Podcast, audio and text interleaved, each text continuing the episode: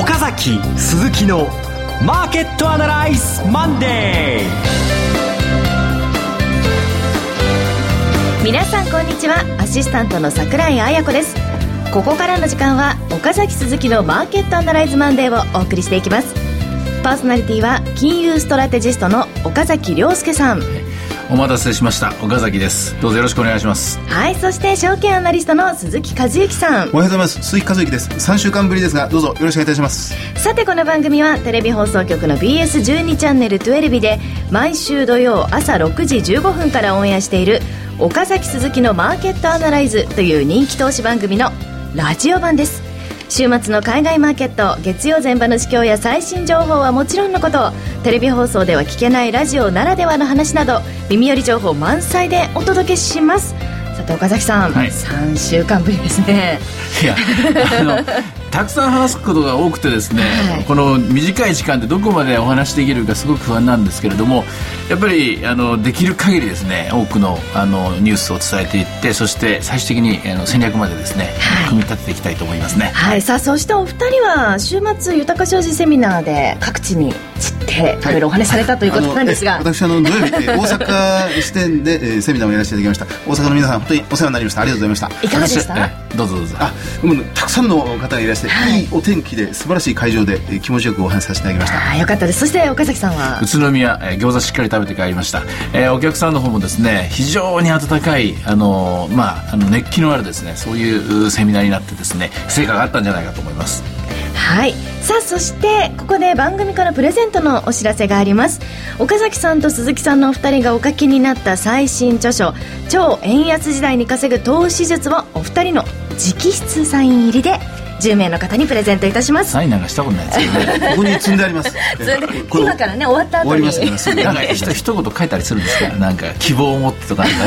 それは超レアですね。いやいや書きましょう。ここまで言って書かないわけでいいですどれかに当たるっていうことにしましょうかね。さあ内容ですけれども、はい、どうでしょうか内容はこれねいろいろあるんですけどねあのアベノミックスじゃないっていうのが本当に言いたかったところなんですよね、はい、あの流れはもっと早くから生まれてたっていうね、えー、結構古い話から紐解いてますからね。あの日本で内需成長が可能であるかどうかなかなか少子高齢化の世の中でもう希望が持てないっていう時代が長く続いたんですが希望が見えてきたっていうのがまさに今だと思うんですねアベノミクスとももちろんそうなんですがそれとはまた別の観点で新しい展開を探っていきたいなと、えー、じゃあその流れにアベノミクスがたまたまこう乗ってきたという乗ったというよりもアベノミクスの風が吹いてさらに前に進んだという言い方でしょうね、えー、いやこれは気になりますね内容ね。ぜひ皆さんに読んでいただきたいと。なんですよね、はい、ぜひ感想とかも聞きたいし。そうですね、でもっと詳しい話をねセミナーとかでしているのであのできれば本を読んでもらってまたセミナーでもそのもっと深掘りしたところをですねあの語っていくつもりなんでですねそちらの方にも参加してもらえると嬉しいです。はい。ということでプレゼントご希望の方は必ず番組の感想をお書きの上マーケットアナライズマンデー番組ホームページからまたは郵便番号107-8373ラジオ日経マーケットアナライズ書籍プレゼント係までどしどしご応募ください。締め切りがなんと今日9月30日ということでそうなんですか？今日1日しかないのでもう急いでこれを聞いた方はですねプレゼント応募していただきたいと思います。メールでもいいんですかこれ？メールでも大丈夫です。はいホームページからこうあの、フォームがありますのでね。じゃあ急いでもらはい、今日必着ということなので、ぜひ応募してください。ということで、以上番組から直筆さん入り、岡崎さん、鈴木さんの、えー、最新協調、超円安時代に稼ぐ投資術のプレゼントお知らせいたしました。さあ、それでは番組進めていきましょう。この番組は、株三六五の豊か商事の提供でお送りします。今週のストラテジー。このコーナーでは今週の展望についてお話しいただきますが、岡崎さん、はい、今週の戦略は？えっと、その前にですね、あの、ずっとですね、えー、FOMC18 日の発表からもやもやもやもやしていたのが、ようやく、はっきりしたと思います。というのは、えー、今日のですね、日本経済新聞で19面経済教室、えー、こちらのの方にですね、寄稿されている地主俊樹さんというですね、神戸大学先生の、先生のですね、FRB 円滑な出口可能っていうですね、あの、えー、この記事がある、レポートがあるんですけども、これをぜひ読んでもらいたいなと思うんですね。えー、ここでですね、何書かれてるかっていうと、今回の見送り、QE3 のですね、テーパリング、縮小がですね、見送られた背景っていうのを非常にですね、精緻に分析されています。えー、結論はですね、景気鈍化の兆しが出ていたから今回見送ったという話で、まあ我々もね、あの番組の中で何回か取り上げました。特に、え、土曜日の放送ではね、え、ウォルマートのえー、在庫削減の話をですね、一つテーマにして、ひょっとするとアメリカ鈍化してるんじゃないか、ソフトパッチのリスクがあるんじゃないか、だからこそ見送ったんじゃないか。で、そうすると矢島さんがですね、あのゲストの矢島さんが、デフレのリスクについて語ってくれてました。やはりそうだったなと思います。でなおかつですね、この、えー、今回のこの地主先生の経済教室の記事の一番のですね、ポイントは最後にあります。FRB はまだまだ政策手段が残っているというですね、えー、そういう姿勢を打ち出すこと、これが一番大事だと。まあ、ここに注目していきたいと思います。あの今日前場、週明け月曜日、日経平均が254円安、うん、1万4505円で引けてます。あのまあ、アメリカの予算をめぐる議会の交渉が、うん、日本時間で明日の、まあ、13時、まあ、お昼過ぎですね、えー、そこで、えーまあ、日付が変わるので、それまでが紛糾するだろうというような内容から、えー、今日前場日経平均大きく下がっているという状況ですが、そうですか？違うでしょう。それはまあ、騒いでる人なんですよ。それを。はい、というか、よくわからないで騒いでる。本当のポイントはですね、なぜ、えテーパリングを見送ったのか、理由が定まらなかったこと。それからその後、なぜアメリカ株がこんなにももたもたしてるのかと。で、アメリカの金利がなぜこんなに下がってるのか。ここのところをですね、えー、整合性のある分析、整合性のあるシナリオが書けなかった。うん、で今回この、私もですね、まあ、曖昧な形でですね、ポツポツとですね、積み上げる形で意見を言ってたんですけども、地主先生が綺麗に、クリアにですね、あの、おっしゃってくださったんで、えー、なるほどそうかと思ってですね、今、あの、マーケットの見方がですね、より確信を持って見れるようになってきたところです。はい。あの、まあ、今日は週明け月曜日で、まあ、この後、アメリカの月曜日の取引が日本時間の夜あるということですが、先週は、先々週の木曜日から、うん、先週の水曜日で日経あ、ニューヨークダウが5日続落そうなんです。したんですね。うん、で、えー、先週、ニューヨークの先週木曜日プラス、えー、55ドル。しかし、先週金曜日、まあ、週末にまた70ドルぐらい下がってしまったと。非常に弱い動きが続いていて、そのスタートの起点が9月の19日ですから、17、18の FOMC の翌日から5日続落しているという状況なんですね。だから私と同じようにもやもやしてたと思いますよ。うん、で、財政の崖が理由だというのならば、なぜ金利が下がるのかと。うん、まあ、あの、整合性取れませんからね。はい、本当の理由は、理由は、本当のところアメリカの景気はどうなんだろうと思って、みんなちょっと不安になってるんですよ。で、えー、明日から発表される ISM、そして雇用統計までしっかりとですね、状況を見極めたいと。この動きがですね、先週の5日下落の原因だったと思います。今週末ですね。今週末、ね、今週末にこういう統計があります。はい、そうですね。えー、そうすると、まあ、ISM 製造業景況監視数10月1日、うん、ニューヨーク出てまいりますが、えー、と今週末の雇用統計は、今予想では非農業雇用者数18万人増ぐらいの予想で来てるんですが、それぐらいの数字あれば良い、強い方が良い、弱い方が良い。いうことになる。いや、これも圧倒的に強い方が良いとなりました。今までは強すぎると、あるいは強いとテーパリングが近づくぞと、で、金利が上がるぞと。いうことで、みんな逆に株に悪いニュースだと思ってたんですけど、それは大間違いで、えー、大間違いっていうのは、要するに今心配すべきことは、アメリカの景気鈍化が来るのかどうか、そしてクリスマス商戦は、えー、今回も、今回も前回までと同様にしっかりしたものになるのかどうか、ここが注目ポイントなんですよね。ですから、やはり景気が良いこと、えー、鈍化の兆しが、実は、えー、一時的なものに過ぎなかったと見えるかどうか、ここがポイントだと思いますね。あの、景気がいい悪いは、どの辺の数字を、その雇用統計のほかに見ていけばいいんですか？いや、あの、雇用統計の前に ISM でまず見ておきたい。はい、これ、景況感のところですね。で、えー、雇用統計では、一つはやっぱり20万人という水準が、えー、あの、達成できるかと、ここ。で、その次には小売です。小売統計、ここ見ていきたいと。まあ、住宅とかもいろいろ細かいことを言い出せばきりがないんですけれども、まあ、大きく分けるとこの3つだと思います。まあ、秋はいつもクリスマス商戦の前に、まあ、小売業が、よし、この年末で儲けるぞっていうんで、在庫を相当積みます時期であるんですよね。で去年、一昨年のクリスマス商戦、2年連続で予想以上に相当盛り上がった。まあ、リーマンショックの後、商品が落ち込んだと言われる割には、2年、3年連続でクリスマス節戦良かったんですが、今年に関しては、先週のウォルマートの慎重な在庫手当、そうですね。というものが伝わってきて、うん、あれ、少しちょっと、まあ、不安な動きだなというところが広がってましたね。息切れになったのかどうか、まあ、本当にテクニカルな調整に終わるのかどうか、あの、ここを見極めてからになるので、そういう意味では今週の戦略は、まあ、今日に関して言うとね、あの、寄り付きがかなり突っ込んでるので、多少戻ると思います。14,600円ぐらいまでは戻るんじゃないかと思うんですけれども、しかし週を通してみると、とりあえずは戻り売りの姿勢ですね。うん、戻り売りの姿勢で、もう一つ大事なことは金曜日の雇用統計の前に、一旦、久しぶりにスクエアにしてですね、様子を見て、えー、雇用統計の数字を待った方がいいかもしれません。はい、あ、あとアメリカのは、その、数字を見るということなんですが、日本も明日、その通り1日、うん、日銀単価が、はい、え出てきて、消費税の判断というものが下されます。いよいよに日本も大きく動き出すというところでありますね。ですから日本に関して言うとね、これはね、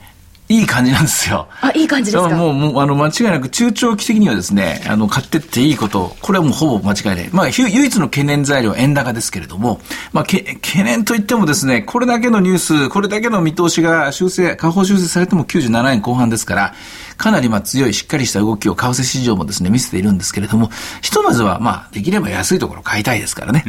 ですので、えー、まあ、あのー戻り売りなんて言いましたけどもね、大きく突っ込むところがあったら、あそこは拾っと拾っていっていいでしょうし、あと、個別銘柄に関して言うとね、あの、思わぬ拾い物をするのがですね、今週来週かのの可能性が高いと思います。そうなんですよね。先週確かにニューヨークダウ5日続落していましたが、その間の東京市場ってのは非常に強い動きが見て取れまして、えー、個々の銘柄、日経平均まだもたもたしてるんですが、一つ一つの銘柄では、新高値を更新する銘柄、5月の高値を抜いてくる銘柄も日本では随分、見ることができました。そうなんですね。全体の日経平均と個別銘柄を、えー、使い分けるというですね、ちょっと複雑なんですけどね、はい、両党といいますかね、えー、両方使うみたいな感じがいいかもしれませんね。はい。では、全場で見ておくべき指標、何かありますでしょうか？えっ、と、先週もそうだったんですが、リートが非常にしっかりしてる。うん、まあ、今日も全場はあんまり下がっていないという状況でありました。えー、というところですね。はい。では、株三六五いかがでしょうか？はい、現在1万4507円ですが、507円から511円やり、まあ、おそらく、えー、この辺りのところよりもですね、もうちょっと戻って、あの、朝結構下の方に行きましたからね、戻って終わるんじゃないかと思うんですけれども、全般的にはさっき言った通り、今週の株365は、えー、戻り売り基調で臨んでいく、こういう感じかなと思いますね。はい。ということで、いろいろ展望していただきましたが、この1週間の相場がどうなったかについては、土曜朝6時15分から BS12 チャンネル12で放送の岡崎鈴木のマーケットアナライズをぜひご覧ください。また、Facebook でも随時分析レポートします。以上、今週のストラテジーでした。それではここで、株三六五の豊か商事からセミナーの情報です。まずは岡崎さんご登壇のセミナーです。豊か商事特別経済セミナー in 札幌が開催です。タイトルは円安株高をどう見る新時代の投資戦略で、講師陣は若林 FX アソシエイツ代表取締役の河合美智子さんほか岡崎さんです。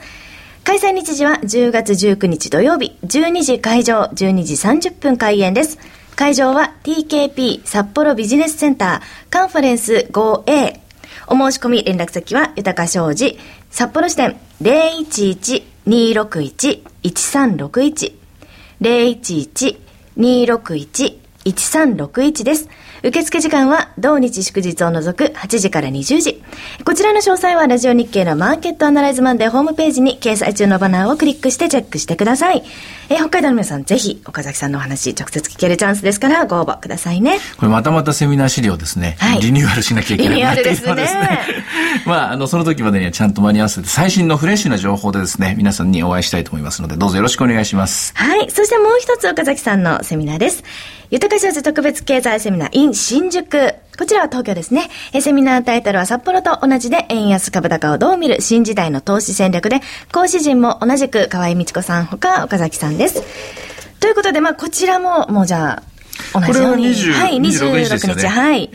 まあ、この頃にはね、多分ね、方向性もっとクリアになってると思うんですけどね。はい。はい、私は基本強気強気なんですけどもね、今、はい、今日は売りだ売りだとか言ってますけどね。はい。で、はい。ということで、こちらも随分見えてきてるセミナーということですよね。ねはい、ということで、開催日時今、えー、教えていただきましたが、10月26日土曜日、12時会場、12時30分開演です。会場は新宿 NS ビル NS スカイカンファレンス。お申し込み連絡先は、豊か商事池袋支店。フリーコール0120-964-124。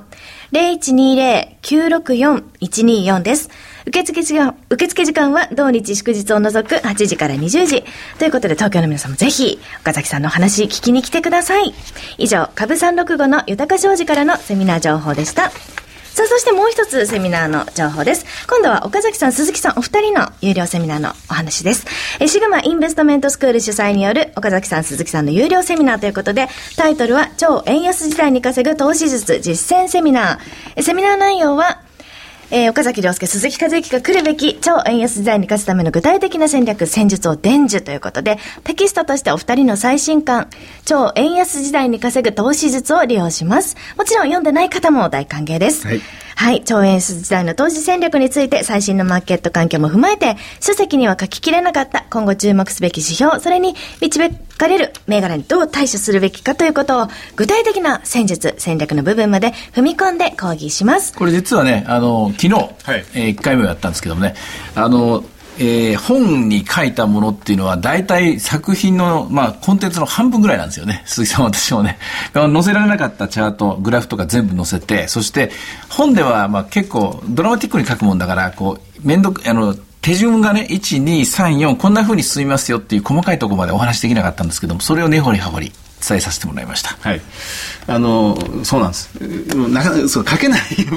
書く苦しみ、え舞台裏みたいなものをご覧いただいているという状況でありますが、あの、アップデートして、一番新しいデータなどを盛り込んでお話しさせていただいてます。実際参加された方の反応いかがでした？レベルが高かったですね。いらしてる方がものすごいハイレベル。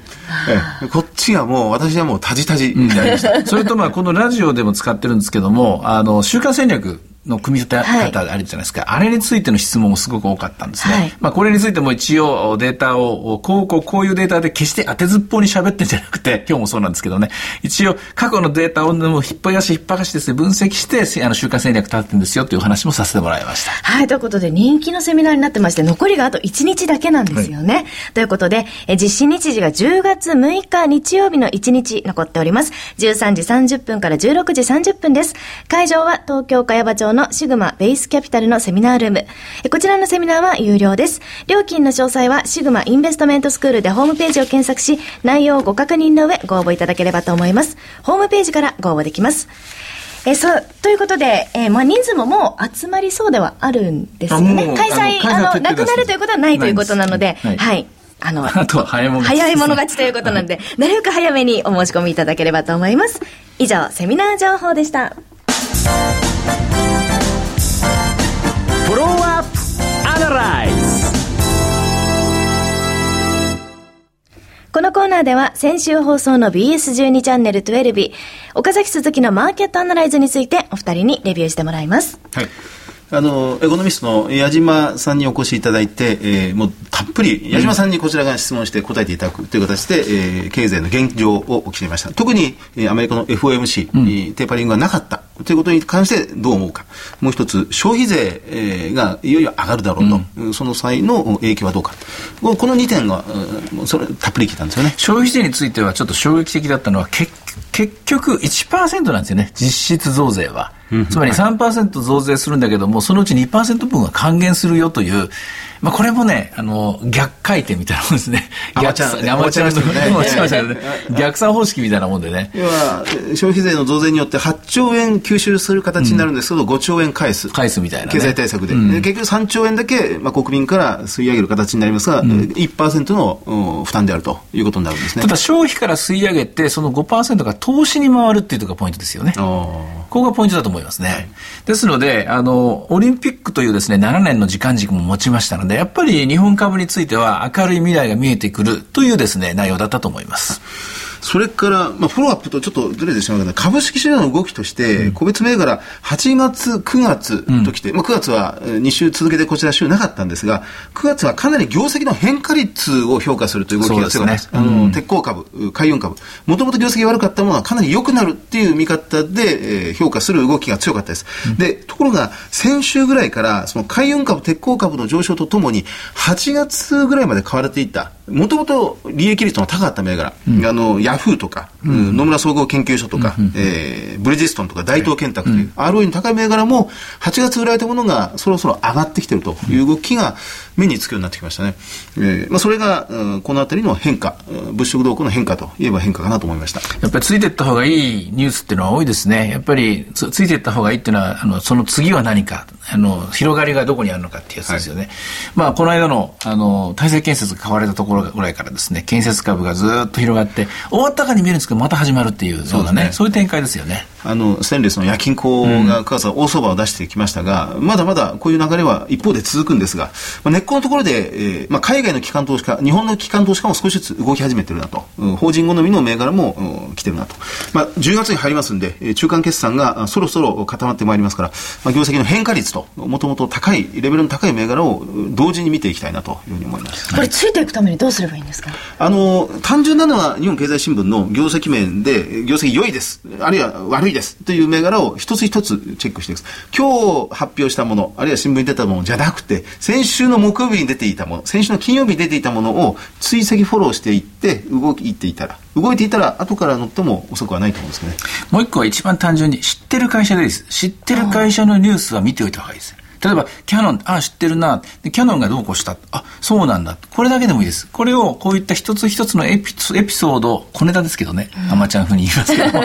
小ネタをですね、積み上げていくと、本当にいつの日か、こう、はっと景色が見るあの見えると思います。はいあのーそうなんですよね。えー売買代金が多分これからおそらく増えてくると思います。まあ、消費税が上がるということに対して、まあ、今日の日経新聞の世論調査では、なんかいつの間にか半々ぐらいになってしまった。それまでは8割ぐらいの人が消費税上げ、賛成だったものが、はいなんか今、50-50ぐらいになってきてる。やっぱりまだ日本でもわからないんですよね。引き上げ決定によって、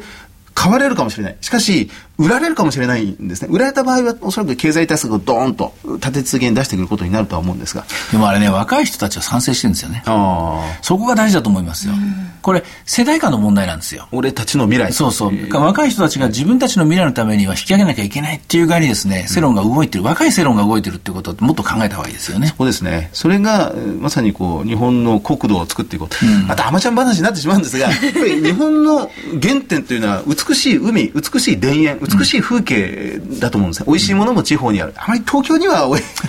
ないような気がするんですけど、ね、そそれを守るために、こう、50年経過してしまった橋と道路と病院と学校を建て替えていく。その通りですよねという。ことが必要で、まあ、そのためには最初の一歩がこの3%の消費税引き上げというところから始まるんでしょうかね。はいということで3週間ぶりということで待ちに待ったアドバイスということなもうちょっと、んですがもうちょっと時間ないですかね。今日、今日、今日あと20分ぐらい欲しいんですけど20分ぐらい話したいね。ですよね。まあ、おいおいね、また来週、再来週とかけて話していきますが、とにかく今日はですね、今日の部分、投資家の皆さんに今週のアドバイスをお願いします。はい。あの、アメリカについていろいろですね、えー試行錯誤の結果ですね、一つの結論が今日の日経の経済教室にありますので、これ繰り返しますけど、もう一度見ておいてください。あの、この意見が私の意見を一番反映してるものだと思います。えー戦略としては今週はとりあえず消極的なあり方ですけども、戻り売り型で、一週間の金曜日のところではスクエアに雇用統計を見守る、えーこういうですね、戦略で、また来週頑張っていきたいなと思います。はい。鈴木さんは？私は新聞ニュースなら特に見るべきは経済産業省は国土交通省は、厚生労働省は、えー役所から、観光庁から出てくるニュースが最近富に増えていて、これが大きな政策転換の最初の呼び水になっているように思うんですね。この記事を、まあ、十分チェックしていった方がいいなと思います。はい、そして今週は指標がたくさん出るということで、その辺のチェックも、経済指標はいええ、見ていくということですね。はいはい、以上、フォローアップアナライズでした。さて、岡崎鈴木のマーケットアナライズマンデー、そろそろお別れの時間です。ということで、やっぱ、毎週やりたいですね。まあちょっと延長したいんですけどね、ディレクターさん聞いてますかはい まあ、またね金曜日のあど土曜日のね、はい。あのテレビも合わせて見ていただければと思います。さあここまでのお話は？岡崎亮介と。追加随記。そして桜井彩子でお送りしました。それでは今週はこの辺りで失礼いたします。さよなら。この番組は株三六五の豊か商事の提供でお送りしました